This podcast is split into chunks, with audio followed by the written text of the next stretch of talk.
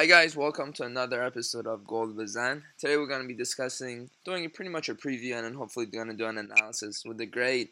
If you guys know Scott McIntyre, you know his great work with uh, Asian football and also Scott will be talking about the Asian Games podcast, which is following alongside a colleague of his, uh, Paul Williams, which is another great uh, football journalist that in regards to uh, Asian football. And then we have our very own Sina Saemian of Gold Bazan guys, um, different parts of the world. Scott is talking to us all the way from Japan, Sina all the way from the UK, and myself in the United States. Unfortunately, um, how you doing, Scott? I mean, it's morning from your end, midnight. Very good, uh, Sina and Pasha. It's, uh, it's it's a real privilege and an honor for me to be on with you guys. You do um, fantastic work for uh, for Iranian football, but more than that as well. You know, Asian football and um, and everybody that's interested in it's a fantastic um, resource, part of a pool of you know great um, podcasts and websites uh, that exists across Asia, and, and, you guys are at the forefront of that. So um, yeah, congratulations and keep up the good work because I know how hard it can be at uh, at times to keep doing this kind of thing. You know, you often caught by uh, a lot of grief from people who don't agree with certain aspects or whatever. But um, yeah, it's a it's a wonderful resource. Oh man, I really appreciate that. Thank you very much. And how are you doing today, Sina? I'm very well, thank you, Pasha. It's great to be on again. I mean, it's been a while since me and you have been on the same pod, so uh, yeah. of course it's, it's a pleasure as always to be speaking to you, and of course um, uh, it's a pleasure to have uh, to have Scott as well. You know, he's he's been a, a friend of the pod for a long time, of course, as you know, and and uh, I'm I'm really excited to be educated by him uh, ahead of uh, ahead of this massive Champions League tie. No, exactly, and this is why we're gonna have Scott on to pick his brains about Kashima Antlers right now. Actually, Scott, obviously, um, your work has you just pretty much know everything inside and out, um, being very well connected with everything that is happening.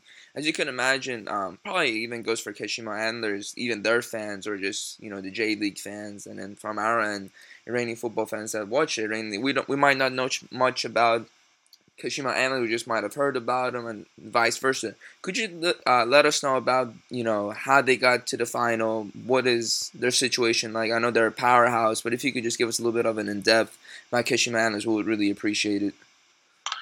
I think what you said is exactly right, and this is one of the problems that we have, um, and maybe we can talk about this a little bit later on with the Champions League in general. In that, um, I mean, even I don't know what it's like so much in the West, but certainly here in the East, I mean, you know, talk to someone from Uzbekistan about an Australian club or someone from Japan about a Thai club, and you know, and on and on and on, and there's really, um, I guess, little knowledge or or understanding even of what the domestic uh, situation is like in those leagues. Let alone the fact that when we stretch it right across, you know, to, to South Asia and and uh, and certainly up to the West. So I don't know how on on earth we're going to kind of solve this problem and bring everyone back into the one happy family. But uh, you're absolutely right in what you said that you know, if you spoke to, uh, I think the average Japanese uh, fan on the street, they might not even know that the Champions League is on. Although now that the Kashima in it, they might. But um, you know, if you said to, to them about Iran, maybe they could name, uh, you know, the two uh, historical big clubs from Tehran in, in Persepolis and Esteghlal. But uh, outside of that, um, they'd struggle to,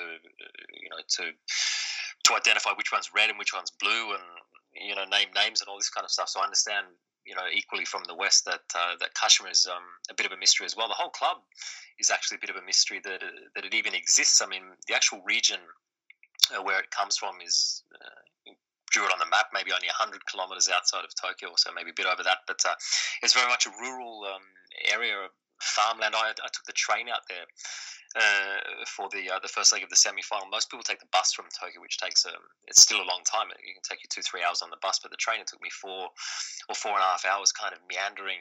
You know, it takes you an hour to get outside of the metropolis of Tokyo, and then you you slowly into the farmland. There's trains stopping at random at places along the way. There was one train station uh, literally in the middle, two um, kind of rice fields on, on either side with no discernible reason why it would even be uh, stopping there. And, you know, so this is the kind of place, uh, the, the prefecture where, where Kashima is based. And when the J League uh, was formed, I mean, they were next to no chance of, of even getting um, a J League license. I think the the guy that was in charge of the, the licensing system at that time said they've got a 99.99% chance of not getting in, but they've got strong uh, local backing from the community, uh, very strong uh, government backing, uh, and, and a little bit of uh, finance and support. And then, of course, the whole thing with Zico uh, coming to the club. Um, and yeah, I guess against all odds, they got this J League license. And then from then, they've had a very deep connection with Brazil and Brazilian football through uh, Zico. I, I, think they've uh, only on very few occasions had even Japanese coaches uh, at the helm. The majority of the time they've been led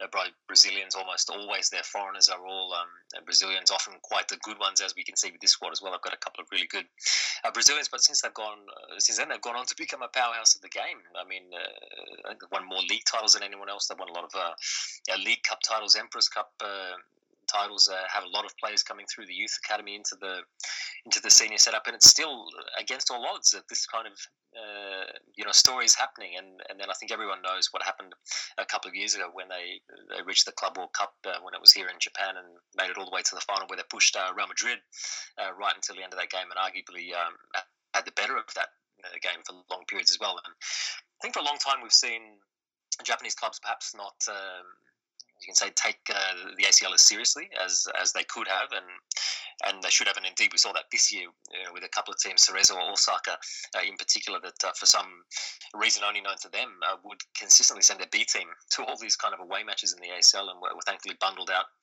uh, at, at, the group stage. And Kashima have on occasion been like that when they've been in the ACL uh, in the past, but I think it really kind of hit home you know the success that they had in the Club World Cup and, and, wanting to be back on that stage. I think as much for the Japanese clubs, as much as winning the ACL um, is a big honour and a big thing. Uh, you know, for now we don't know what's going to happen with uh, with FIFA and all these uh, myriad new tournaments that are. Uh, you know, reportedly sprouting up, but for now we've got at least one more Club World Cup, and, and I think that, um, as much as winning the ACL on a standalone merit, is, is an absolutely, um, you know, driving a force uh, for Kashima. They put a lot of um, resources into it. They brought Zico back out uh, to Japan. Actually, he's been in the country, I think, for the the past two months now, uh, kind of traveling up and down uh, all around the country, uh, watching games, uh, making kind of uh, scouting reports and analysis on the squad for them, which is a little bit ironic in the way that he had a reputation when he was actually the, the Japan national coach of not famously traveling outside of Tokyo. So he's probably done more traveling in his in, in, his time now in the last couple of months back with Kashima uh, than he has uh, when he was in charge of the national team. But it, it, shows the lengths that you know they're prepared to go to to make sure they have uh, success in this tournament. The J League has been accommodating in. Of course, it's the, it's the end of the domestic season here. There's only four matches to go in the J League, so you know they've had a lot of um, fixtures rearranged, uh, a lot of midweek uh, matches. In, in fact, they've, they pretty much since the end of the World Cup break, uh, played uh, three games a week for that whole time. So you're talking uh, two and a half, uh, almost three months now of, of, three matches a week. So you would think it would lead to burnout. There have been a few injuries um, in the squad. I guess probably partly as a result of that. But you know they're really doing all they can, you know, to, to try and um, make the final, which they have, and, and now go on and make sure that they win it. Well, that's uh, fantastic, Scott. Thank you very much. Sina, I'm now coming back to you um, before obviously we get in, in the gist of talking about instruments, could you tell us about you know you watched Persepolis, the Iranian league.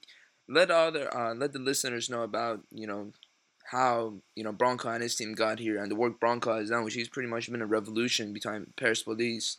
Uh, if you could just t- touch base on that for us.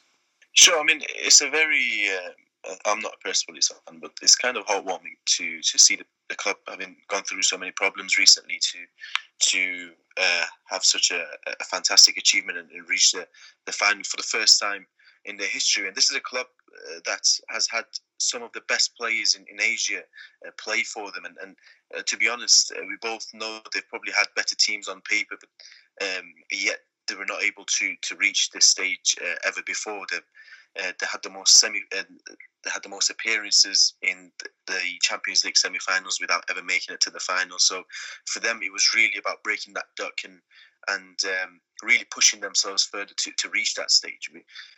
They managed to reach the semi-finals last year, uh, this time last year, and they played against Al Hilal of, of Saudi Arabia, but.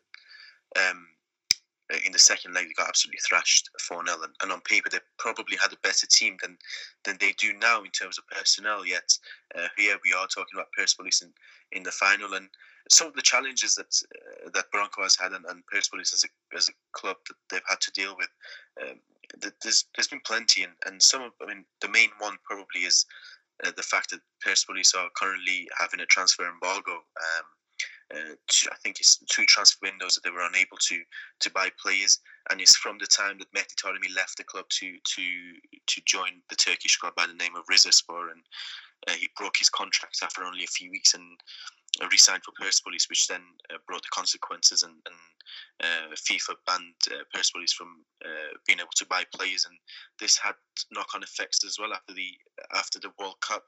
Um, a few players uh, left the club on a free, such as Vahid Amiri, um, and they were left really with a very thin squad. And his ability to to really get the best out of uh, the so the resources that he has and, and the players that he has is absolutely fantastic. And I always go back to to Branko Ivankovic's time as, as Iran manager in, in the 2006 World Cup, and and uh, you know the the amount of criticism towards him was was so bad at the end of that tournament where he didn't return to Iran from Germany uh, with the team. He he stayed in Germany and and went back to his homeland in in Croatia.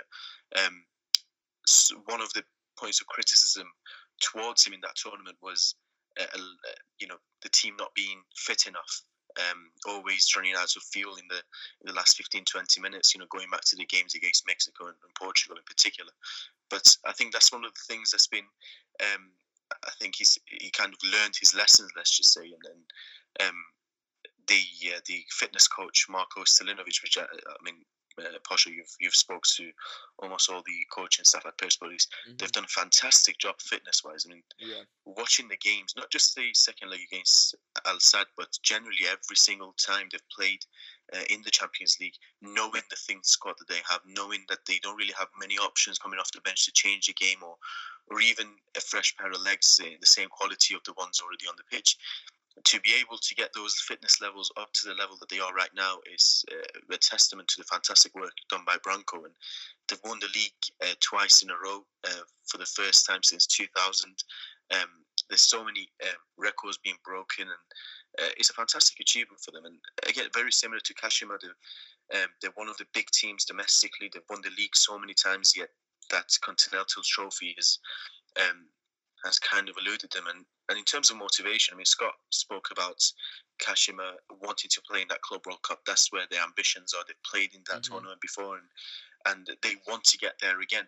For Persepolis, the obsession with with and the the um, the motivation to win that Continental Trophy is, is, kind of different to that. I mean, of course, a majority of people would know about the rivalry between Esteghlal and Persepolis and the fact that Esteghlal have won the Champions League twice in their history. So Persepolis fans, as uh, you know, the fans and the club as well, they've had to deal with that taunting and, and, and, with that pressure that you know your main rivals have won this trophy twice, and it's about time that uh, you know Persepolis, as a big club that they are, they, they need to achieve this as well.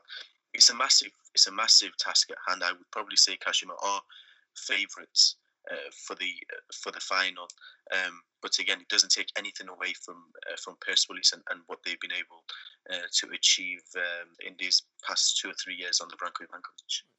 Scott, I really want to hear your thoughts on Persepolis. Obviously, um, you know you've been such a world traveler for uh, football. You've been to Iran. You know Iranian football from back of your head and everything. And um, I just want to add that when I was in during the summer when I was in um, in Iran, I sat down with Branko, I had a chat with him, and as soon as I brought up the question of why Iranian um, clubs struggle, I can't. I will never forget the way he laughed, and he said he could write a book on it. And now to see this man has made it to the final with you know obviously with what's you know pinpointed you know with the transfer ban you know and how he advocates for some of his players to you know, go to Europe. And I believe he's even helped like Wyatt. I mean, one of our former players that um, when he was playing now in Croatia, he was a big Branko was really a big advocate behind that when he was telling me um, before leading up to it. But could you tell us about um, Persepolis and just you know, and fans that are listening to this, what they could expect from the Azadi and what whatnot? I don't know if I'm the best person to um to answer all of those questions. To be uh, totally honest, but um yeah, as you said, I have I've been to Iran um uh, twice. Once I was actually deported on arrival, so um I didn't uh, see that much. That's a that's another story uh, for another day. But um on the second time, I I, I, went in when I was working with Guam, and, and we had the, the really the joy and, and great privilege of going to the Azadi because it's one of um as you guys know, but I think as all uh, Asian football fans know, it's um it's like the holy grail, right? I mean, it's one of the you could say three or four most kind of storied uh, venues in in Asian uh, football, if not indeed uh, beyond that. So for me to be there, it was uh, you know, was a hell of an experience, a spine tingling kind of thing. Even the crowd wasn't uh, totally sold out, um, you know, when we played, but still there were there were a lot of people there, and you got the sense of of the atmosphere uh, inside the venue, and, and you know we've all seen uh, what goes on, uh, you know, with the derbies and, and how difficult it is for people to get in.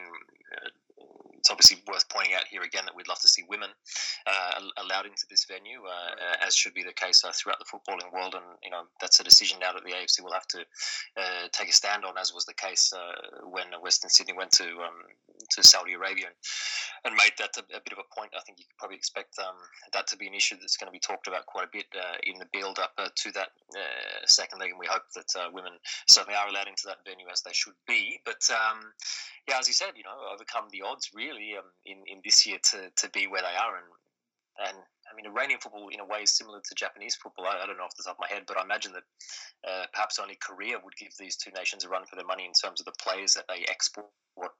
Uh, uh, you know, across to Europe, particularly a lot of good young talent, which makes the league, um, you know, regenerating the league um, a, a, priority. And so, you know, it's great to see that um, it's still, you know, with these um, restrictions, particularly in the Iranian case. You're not only losing players, but um, you know, in, in, this case of Persepolis, you're you're being forced to um, deal with the squad you have in terms of you can't make um, you know changes to it as well. Um, and uh, let, us just see, uh, you know, how that story plays out uh, in, in, the long run here over these two legs of the final. But um, uh, I think it's a great thing. It's uh, it's, it's a dream final in, in many ways. You know, a, major power of, of East Asia of Japan who's never made it to, to the Champions League final before, up against you know one of these uh, mm-hmm. again uh, clubs in a very similar situation in Iran. The fact that the second leg is uh, scheduled uh, to be played in Iran, I mean, it's it's everybody's dream, right? I mean, uh, surely it's the AFC's uh, a dream. It's a match I think that will you know capture the attention not just of people within Asia, but but hopefully um,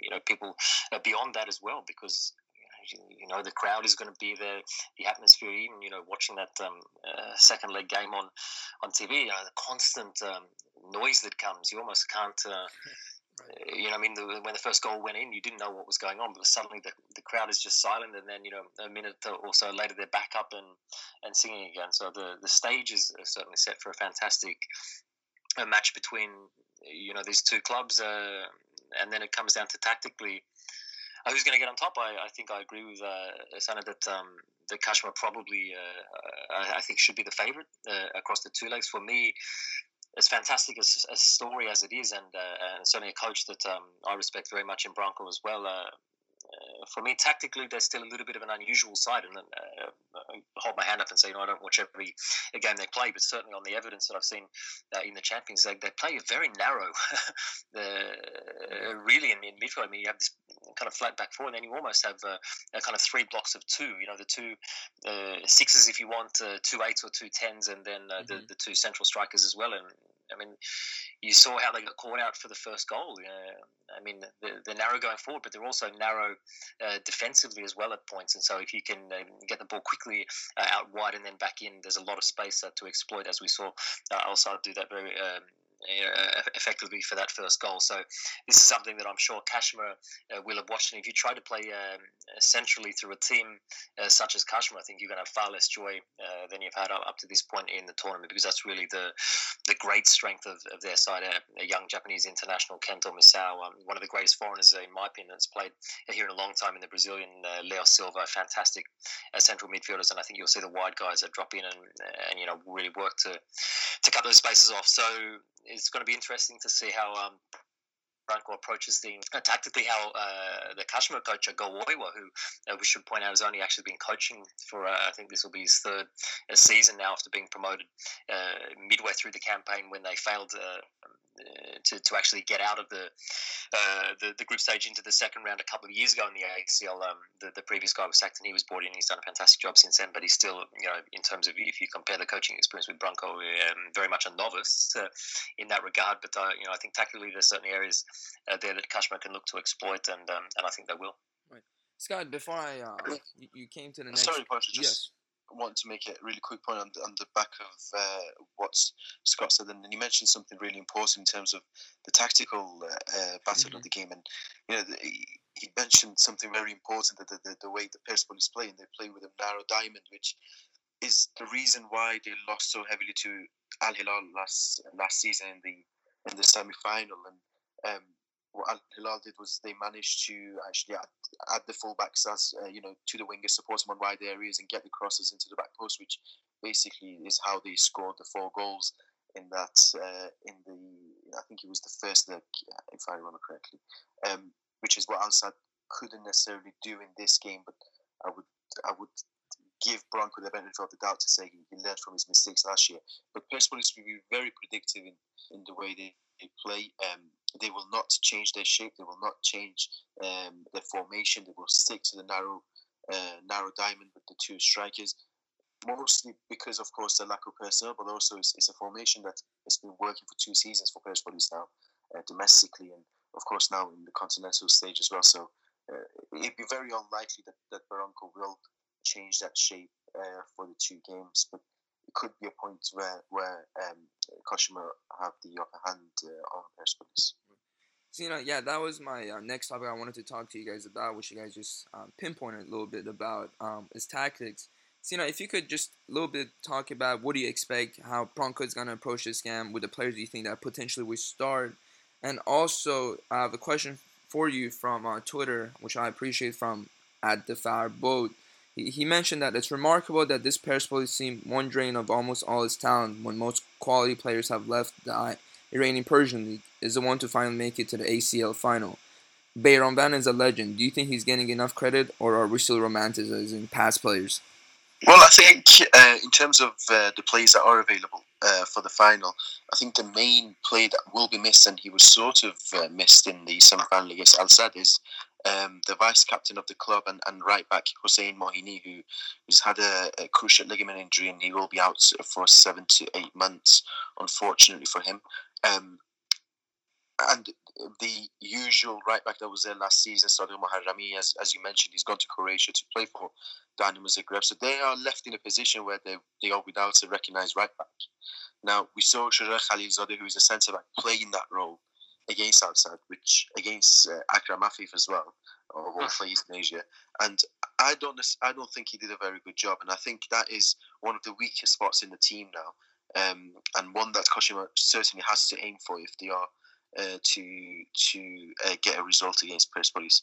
We saw um, Mohamed Ansari playing centre back with Jalal Hosseini, the veteran. Um, he's still playing at a at a high level but I think the ones around him really need to to help him out and because of course he doesn't have the pace. Uh, I mean, he was never a pacey defender anyway, but, but now certainly at the age of I think he's 36, 37, he certainly doesn't mm-hmm. have any pace. So the ones around him certainly need to help him out. Um, Beiranvand is probably the unsung hero, uh, if I may call him that. And it's mostly because, as you mentioned, a lot of players left during the summer. Vahid Amiri went to Trabzonspor, Sadegh Moharrami went to Croatia, Farshad Ahmadzadeh to Poland, and of course, Mohsen Mosalman, who who had his problems with uh, with Branko, although he was a he was still a very key player, uh, but yeah, he left the club.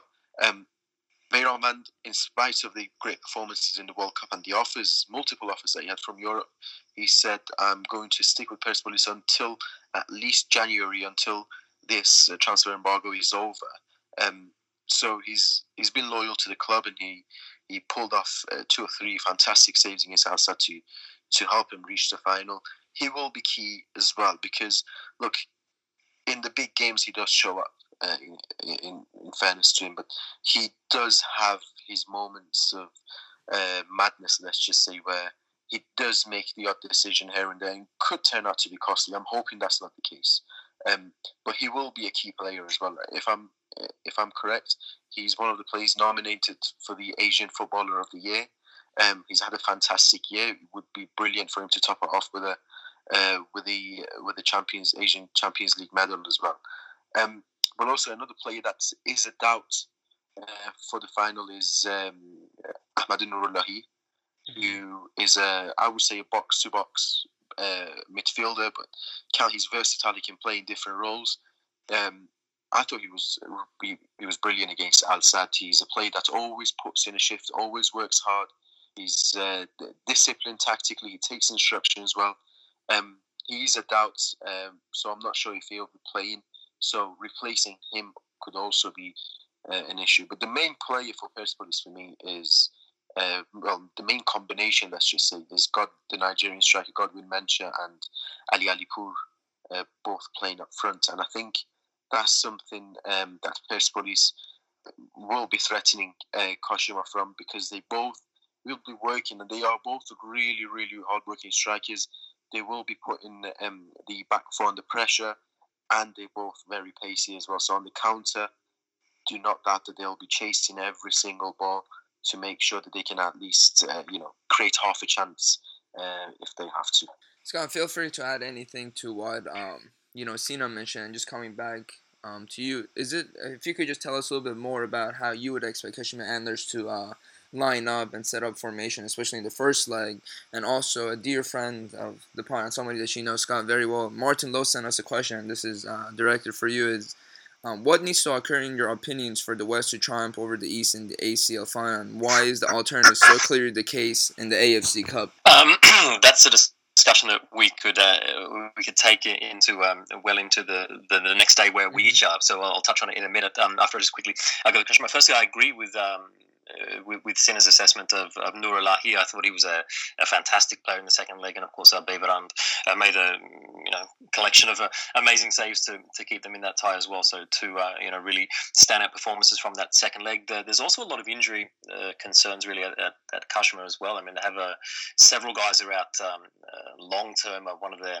key Brazilians, Leandro, was injured early in the J League and hasn't played um, since then, and and you know in recent weeks as well they've lost another a winger in uh, Nakamura, the, the fullback. Uh, Atsuto Uchida, of course, was a, a long-term servant of the, the Japan national team, played uh, in the Bundesliga for many years as well. Uh, he's out, but uh, perhaps just as importantly is um, is the guy that's often the captain of the team, uh, Yasushi Endo, the right um, winger. He was um, uh, injured recently as well, and and may not be right for the first leg. And then on top of all that, they have the guy that um, is the left winger, the young guy Abe, who's away with the Japan under 19 team. They just got through tonight to the semi-final, so I don't think he'll be uh, back in time for certainly the first leg either. So if you look at the team that you know that would have gone, and this is of course leaving aside uh, the fact that Naomichi Ueda, who uh, was a, World Cup defender, uh, departed the club for Europe midway through the year as well. So if you, you look at the team at the start of the year, you know you could say probably half of that uh, team has either moved on or is uh, unavailable. And Muka Kanazaki was another one actually, the, the striker who transferred to to Tosu in the mid-season window here. Uh, also, so they, they have a lot of uh, concerns uh, to deal with there. The good news, though, um, is that again, uh, Shoji, another uh, defender that was with Japan at the World Cup, uh, who's been out basically since that World Cup break, has just come back in the last couple of weeks, and so he'll line up in goal. I mean, they pretty much, um, you know, as you touched on in terms of Persepolis, um, are very uh, rigid in the way that they line up uh, tactically. It's a 4 4 2 with, uh, with two wingers, two central and midfielders that do like to, to push forward, and then the, the two strikers are Serginho, the, the hero really of the, of the semi finals, has been a revelation. He's he only come in midway through the season, kind of started uh, slowly. It didn't really look like much of a player, to be honest, in the first couple of games. But um, you know, since then he's really uh, blossomed into a into a threatening play. But you know, as I said, the, this Brazilian uh, mentality that runs through the club is one that you know they're not going to sit back, um, uh, pretty much home or away, and you know, I, mean, I don't don't think it's really going to bother them the fact that uh, you know the second leg is away because uh, wherever they are, they're gonna they're gonna attack, and then this is the the philosophy and the mentality of the club, and it has been that way uh, for a long time. I mean, you know, even the really the second leg of, of the semi final, they they looked dead and buried. Uh, to be honest, there was seemingly no way back, but um, you know, they dug deep and. And, they kept playing the way that uh, they like to play, and you know, got those couple of goals um, that you know, allied with a, a, brilliant performance from the Korean goalkeeper Kwoun Sun-tae, who's uh, was not really probably even a nailed on first choice at the start of the season. He come across from Jeonbuk a couple of years ago, struggled to hold down regular starts, but he's been fantastic. Also um, prone to occasional uh, you know lapses and, and mistakes, but uh, you know when when the big matches have, have, been on the line, he's, he's really stepped up and helped them. So yeah, certainly injury concerns uh, to deal with. On, on to Martin's question, though, this is a um, I mean, this is a really difficult one, and, and we could talk about it for for hours and yeah. and, and hours and hours. Part. I mean, I've um, uh, I've often been a proponent of, of this idea that, that it's very hard to flesh out in a in a small period of time. But basically, there's a um, there's a rotating uh, series of clubs. It's almost like what you see with the Nations League uh, concept in a way, where you continually um, play games. I mean, you have to have an endpoint at, at some point. It might not even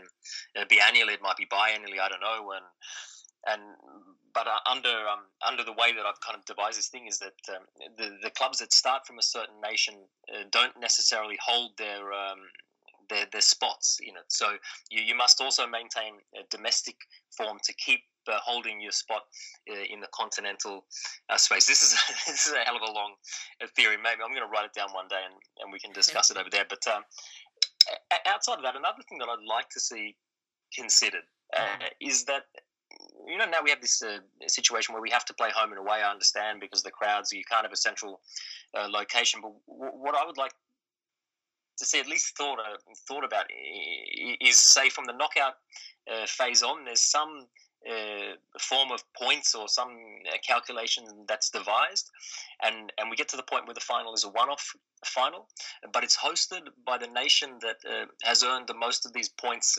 whatever uh, things they are, you know, wins, uh, goals scored. Clean sheets, cards, whatever you, you want to throw into the mix and, and store it all around. So we come out with a one-off final, and it's hosted either in the east or west, but it's hosted by the nation that's earned it uh, by getting there. So it, it, means you know, say for example, you even have a I don't know a three or a four nil lead or something in the first leg that you still need to go out and, and ensure you play your, your, strongest team and you try and score goals or, or whatever the criteria is uh, in, in, the second leg to make sure that you keep you know picking up these points so that you then uh, earn the right to, to host the final. So I think if um, if it's put that way. Um, there's an advantage, but it's an advantage that's an earned one. So you know, we then we can't complain. Okay, this team was here in the part of the season. This team was in in their part of the season. You know, at least it gives um, clubs an incentive. Um, you know, whatever point of the competition it started to to basically earn the right to host the final, which I think um, you know still should be a, a, a one-off final. Sina, is there is there anything uh, you would like? Because I mean, there's another um, question that we have that this question could also be like another episode for itself. But I'm really curious to hear what you have to add on to what Scott had to say before we uh, talk about what you guys think about you know the results and everything. He fell asleep due to my uh, long and uh, complicated explanation about how to solve no, the no, no, I put myself on mute and then I forgot to take it off mute. So sorry.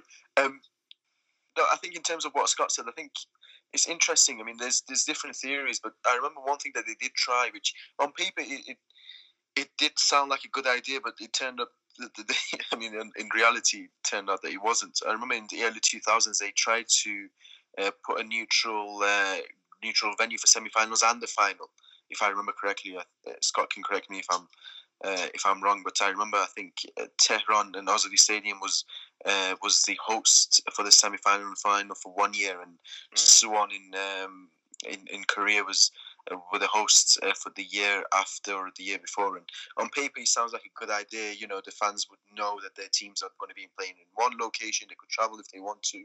Um, but in reality, it turned out that, they, that it wasn't. And, and they've tried different things in uh, in the last couple of decades, but I, I'm I'm not sure if there is, um, let's say, a, a, right way of doing this. I think there will always be difficulty. There's not a perfect. Uh, perfect idea or perfect scenario let's say i think there will always be some um, uh, negative points about any any plan that they put into place in terms of the final, whether it's the one leg, two leg, or a neutral venue, or who, who gets to host it, and, and so on. So, uh, and it's mostly because, of course, they uh, because I mean, people compare it to Europe. Of course, it's, it's incomparable to Europe uh, because of many reasons that uh, I don't think we have time to to go into. But I would say for now, I think the two-legged final probably works. Um, uh, works for now. Um, I think it's really important that uh, fans are able to see um, their own teams. And I always think of Iran and Iran as a, as a country and, football fans in Iran generally uh, come from a, a, working class background, very poor backgrounds. They, they, don't usually have the money to travel, um, let's say, to East Asia or even any any other location to be able to to watch their teams. And and my fans, I'm talking about the ones who who go to Azadi Stadium from all corners of Iran just, just to watch their team in the semi final or even now the final. So I think it's really important to be able to reward those fans. And, and um, if it wasn't for those fans, and I'm sure there are more similar stories to Persepolis uh, around Asia as well, but sometimes the the passion of the fans and, and, and the way they support it gets the team to where they are right now. And I have no doubt that uh, that kind of support has helped Persepolis in, in their journey uh, to the final. So I think it's really important to be able to re- reward those fans and reward the support that they've given, and, and give them the chance to uh, to witness something so historical, especially for a club like Persepolis, as, as we mentioned. Um, so I would say for that reason, I, I think I'm personally I'm, I'm uh, I would agree with the current um, with the uh, with the current scenario in place in terms of the two-legged final. But of course, we, we know with AFC and, and, and the plans, and um, we have to wait and see what happens in the future. Two more questions for you guys before we wrap this uh, preview up. Scott, um, what are your predictions and um, what do you think is going to happen? I know you you know touch base on this. You believe that Kashima Antlers possibly will win, but um, we just want to know what you think is going to happen in these past two legs and um, what should be our expectation. Uh, yeah, tough I mean, one, it's uh, one, it's just it's just so hard to say. And just yeah, going back to what uh, Sina said, I was actually at one of these um, neutral uh, venues. I think it was 2009 and 2010. They they played them in Tokyo. Actually, both of those uh, finals. One of them was um, the uh, the now faded uh, uh, Korean side uh, Seongnam uh, Chunma. I think it was actually Zob Ahan that they, they played in, in that final, and you know they couldn't give um, tickets away for uh, for love nor money. I think the, the stadium was kind of half full. So I'm certainly against uh, neutral uh, venues as well, but. I'm keen to uh, flesh out my uh, revolutionary idea of, uh, of, points and earning your way into the final. But um, it, it, it's a compli- complicated situation also because we look at the situation now where Kashima have been uh, playing all these condensed um, matches due to the World Cup. Uh, you know, the J League had a had an extended break here, so the the league fixes were crushed um, either side of that. And uh, as I said, they played just a, a truly stupid uh, number of games. so you know, on the one hand, they're they're uh, they're fit uh, in, in, terms of uh, you know in, in, form tactically the the teams um, at an advanced stage uh, you know because of the point of the season where we're at compared that to um, you know the situation with the Persepolis where they haven't um, you know actually been uh, playing for for too long in their domestic campaign. So you think uh, okay maybe it's going to suit Kashima but then maybe the other element I don't know is going to suit the Persepolis because the, the the the wear and the tear is not so much there in the squad. We've seen the injuries that have have come as a result of that for Kashima. And then the fact that the, the, the two legs of these are only a week apart, right? It's uh, it's this weekend and then the following weekend. Is that yeah. is that correct? Yes, that's right. Yes. So I mean, also, oof, you know, I'm, I, I don't know, and I, you know, I don't, I don't know the plans of of Kashima, but often, you know, money's not so much of of, of an impact um, for these teams. I don't know the, the plans for Persepolis either, but you know, it wouldn't be beyond the pale, for example, if you know there were um, at least talks or a consideration uh, given from from the from the J League, um, you know, perhaps to, to support Kashima in terms of you know how they actually get across into Iran. We've seen other you know, wealthy uh, kind of nations in Asia do this in the past, where they've chartered, uh, you know, flights and, and kind of kitted them out with um, rehab and medical uh, facilities. So, you know, this is certainly an option that uh, if if Kashima were to consider it, I'm sure wouldn't be, um, you know, totally beyond the the economic um, realities of the situation. So, often, um, you know, it's it's what goes on in the background. You touched earlier, you know, with the the conditioning staff and the medical staff. You know, these guys are really the unsung uh, heroes of, of often these kind of tournaments where we've had the whole tournament stretched out uh, since the beginning of uh, February when the uh, you know when the qualifiers were happening, and now here we are. And for some reason, I don't quite know why crushing uh, you know the actual final into a space of uh, of seven days. It doesn't seem to make a lot of sense. I'm sure there's a reason.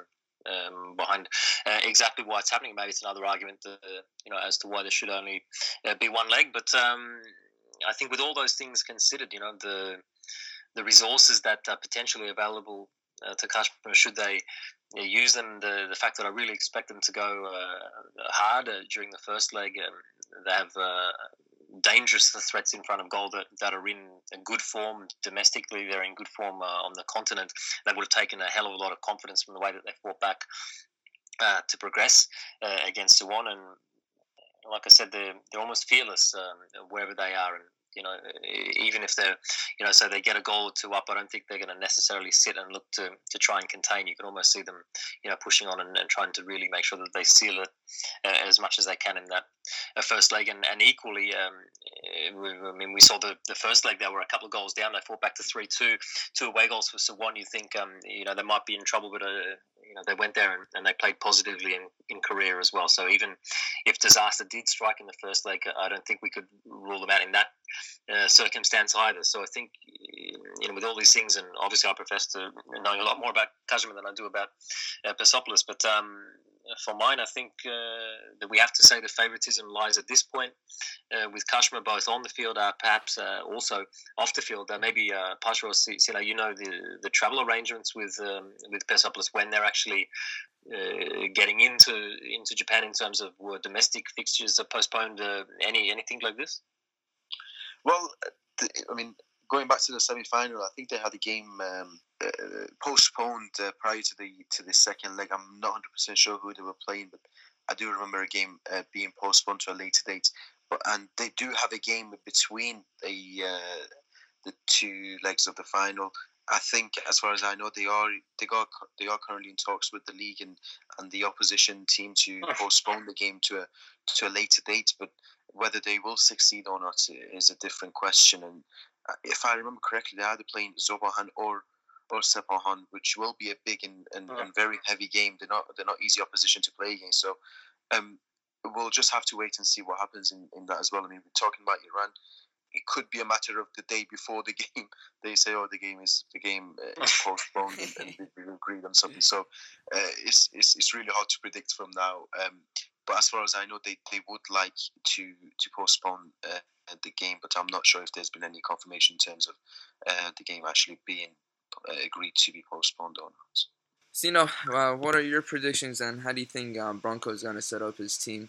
Well, as I mentioned earlier, I think Persepolis are very predictive in, in the way they will line up formation wise. And, mm-hmm. and as, as I said, having so many, uh, especially when it comes to the defensive side, having people out with injuries, it kind of uh, is out of his hand who plays where. I mean, the way they lined up against Al Sadd in the uh, in the second leg with Shoja Khalilzadeh at right back and um, Shayan Mosleh left back with Ansari and Hosseini in the middle.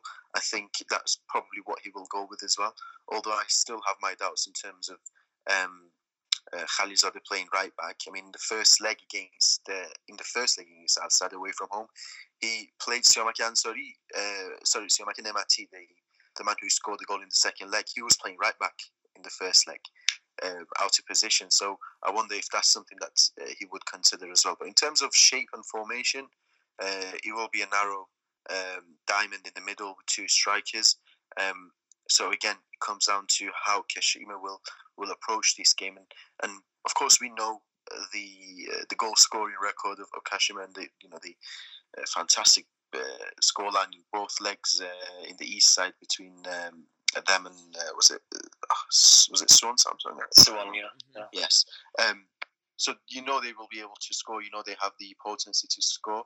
Um, so maybe that makes it easier for Persepolis to know that all they have to do is to just defend like they, they have said, and try and hope that there will be defensive weaknesses in the Kashima um, back four that they can exploit.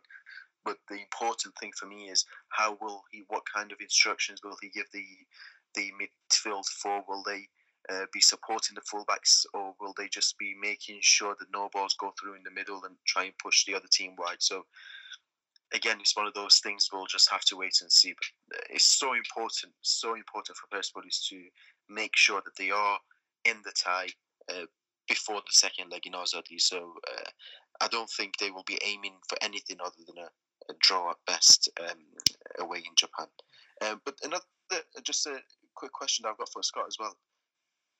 This is a second. I mean, it's second year in a row that we have a Japanese uh, finalist with, of course, Urawa Reds uh, winning it last year. Um, I mean, I don't want to say if if they are if Japanese clubs are on the rise because, of course, they've always been one of the you know, some of the biggest clubs in, in Asia. But I would I would like to take it back to China and say what's happened to the Chinese clubs because for a few years after the 2010s they were uh, qualifying for the for the semi final and final quite regularly. So what's happened with the Chinese clubs? I mean, we didn't have one. We didn't even have a semi-finalist this year. So why the sudden um, decline in the Chinese clubs? And is that partly why the Japanese clubs have been able to to reach the final twice uh, in two years now? I guess it's, it's probably worth pointing out that this was, uh, I guess, a, a, renaissance in a way for Japanese football because they hadn't, uh, prior to that, made the final. Uh, I think it was almost uh, eight or nine years uh, since since uh, Gamba had won it, since they'd actually had a nation in the final. And, and if we look at uh, China, I mean, really, we need to actually say it's it's basically Guangzhou, right? I mean, they were uh, the team that were in in those finals. That they were the team that were consistently making through. There were other teams, uh, you know, that did get out of the group stage, but never, you know, really looked like um, going as far as uh, Guangzhou. And this year, uh, for the first time in in almost a decade, uh, basically as well, you know, their domestic um, control has been under threat. There's a lot of issues going on in Chinese football with um, you know regulations designed to curb uh, you know big name foreigners coming in, and then the promotion of, of youth. And, and this year they introduced this uh, rather complicated system where if you wanted to have a foreign player on the pitch, you needed to have a, a Chinese national uh, who was an under 23 uh, player on at the same time, which meant you need a, an advanced degree in mathematics to uh, to, to, to, make your match day uh, substitutions and, and all these kind of things. I think combined to bring ever so slightly Guangzhou back to the pack domestically. And I think you know we, we've perhaps seen the the flow on impact of, of that in terms of the ACL, and, and we might see it uh, in terms of years to come as well. For some reason that uh, you know whoever's making the decisions in China the the government or the football association or, or, or owners or the clubs. But uh, you know, some of these things are really uh, kind of head scratching.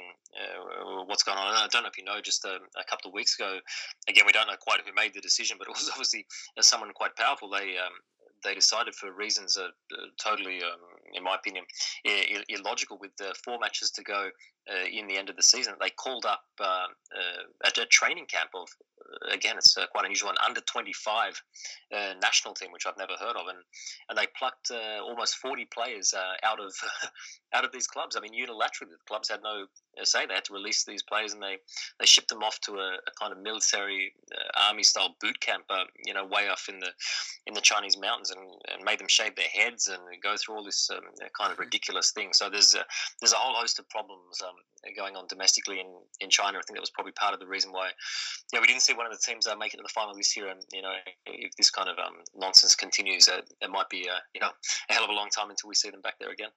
Guys, uh, last point. Um, predictions for this first leg. I'm gonna come off with Sina. Would you? It's uh, it's different. This is a part I'm really really not good at, and I don't, don't want to yeah. at all.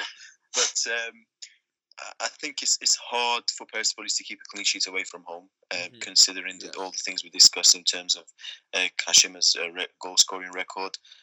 Um, but I also think um, they do have what it takes on the counter, and they do have the pace to hurt Kashima. Um, so I'm kind of hopeful, um, and I will go for a, a one-all draw uh, for the for the first leg. Scott, if you could give us your predictions, and there there's a question uh, for you from Nima Asadi at Nima 18. Uh, he's asking if you think the current format makes sense um, for the Asian Champions League, and he was mentioning I understand the issue with the distance between the countries, but isn't there a better solution? Like, what if the East and the West meet in quarterfinals instead of the final? Which could be another episode in itself. But if you could just briefly touch touch base on that, we'll appreciate it.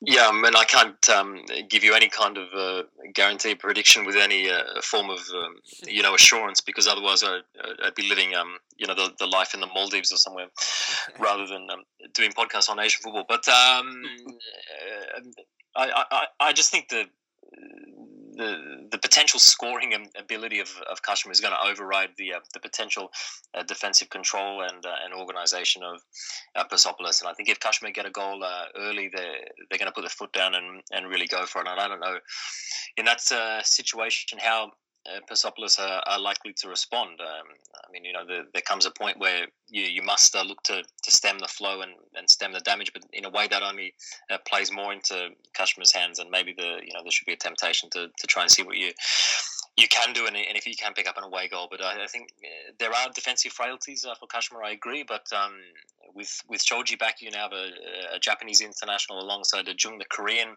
uh, international in central defence. Daigo Nishi, the right back, has been fantastic a scorer of goals uh, in recent times. He's not really um, the kind of fullback that um, you know bombs up and down, but but he does it enough to to really make his presence felt when he's in uh, the attacking third, and, and he's created a lot of goals and he's actually scored a lot uh, domestically and, and in the ACL as well at uh, at, at, crucial points. Um, and, and, they also have uh, a similar kind of player in in uh, Yamamoto Shuto on, on the other side of the pitch. So I think um, you know right across the pitch, even with the players um, that they're missing, this is a very strong um, Kashima side, and, and, I think they're going to be too good, and, and, I think they'll win the first leg uh, by a couple of um, goals, uh, although they wouldn't be on, you know, conceding one as well. So let's say three one. Um, in terms of yeah, the East and West, I mean, the, the, same issues that we have with the final are the issues that we have. Uh, with the group stage, and again, I've mentioned this, uh, kind of floated it uh, as an idea in the past. I don't know how it works in terms of you know marrying up the the, the times and points of the season and the various climates across the region. But and again, how you're going to squeeze it into the calendar. But I wouldn't mind the idea of um, almost looking to have, uh, as you do with international uh, match days, the, the FIFA match days, to have ACL uh, match days as well, continental uh, match days, and, and that would require.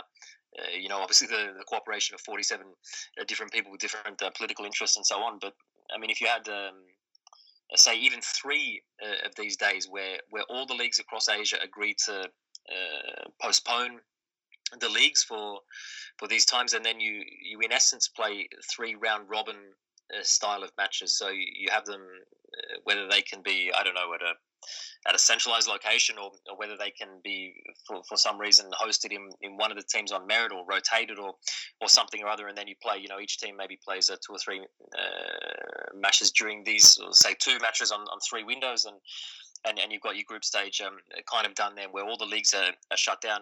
What it also does is it avoids the um, conflict of interest that we've seen, as I touched on earlier, with Cerezo and other clubs across Asia not sending their their full strength uh, team, you know, to, to kind of hold them back for domestic matches. You you wouldn't have that excuse anymore because the domestic league would be in hiatus anyway. It would um, you know promote surely the, the TV rights of, of the product as well. If everyone knew that there was no competition uh, for um, you know for, for league fixtures and all the eyes and and, and dollars and what, whatever else can be um, focused on these uh, group stage matches. I think it's uh, certainly something that yeah the AFC um, should should probably look at. But um, you know they've got uh, much smarter uh, people than, than us in there uh, trying to sort all these things out. So I'm, I'm sure they'll come up with um, something going forward.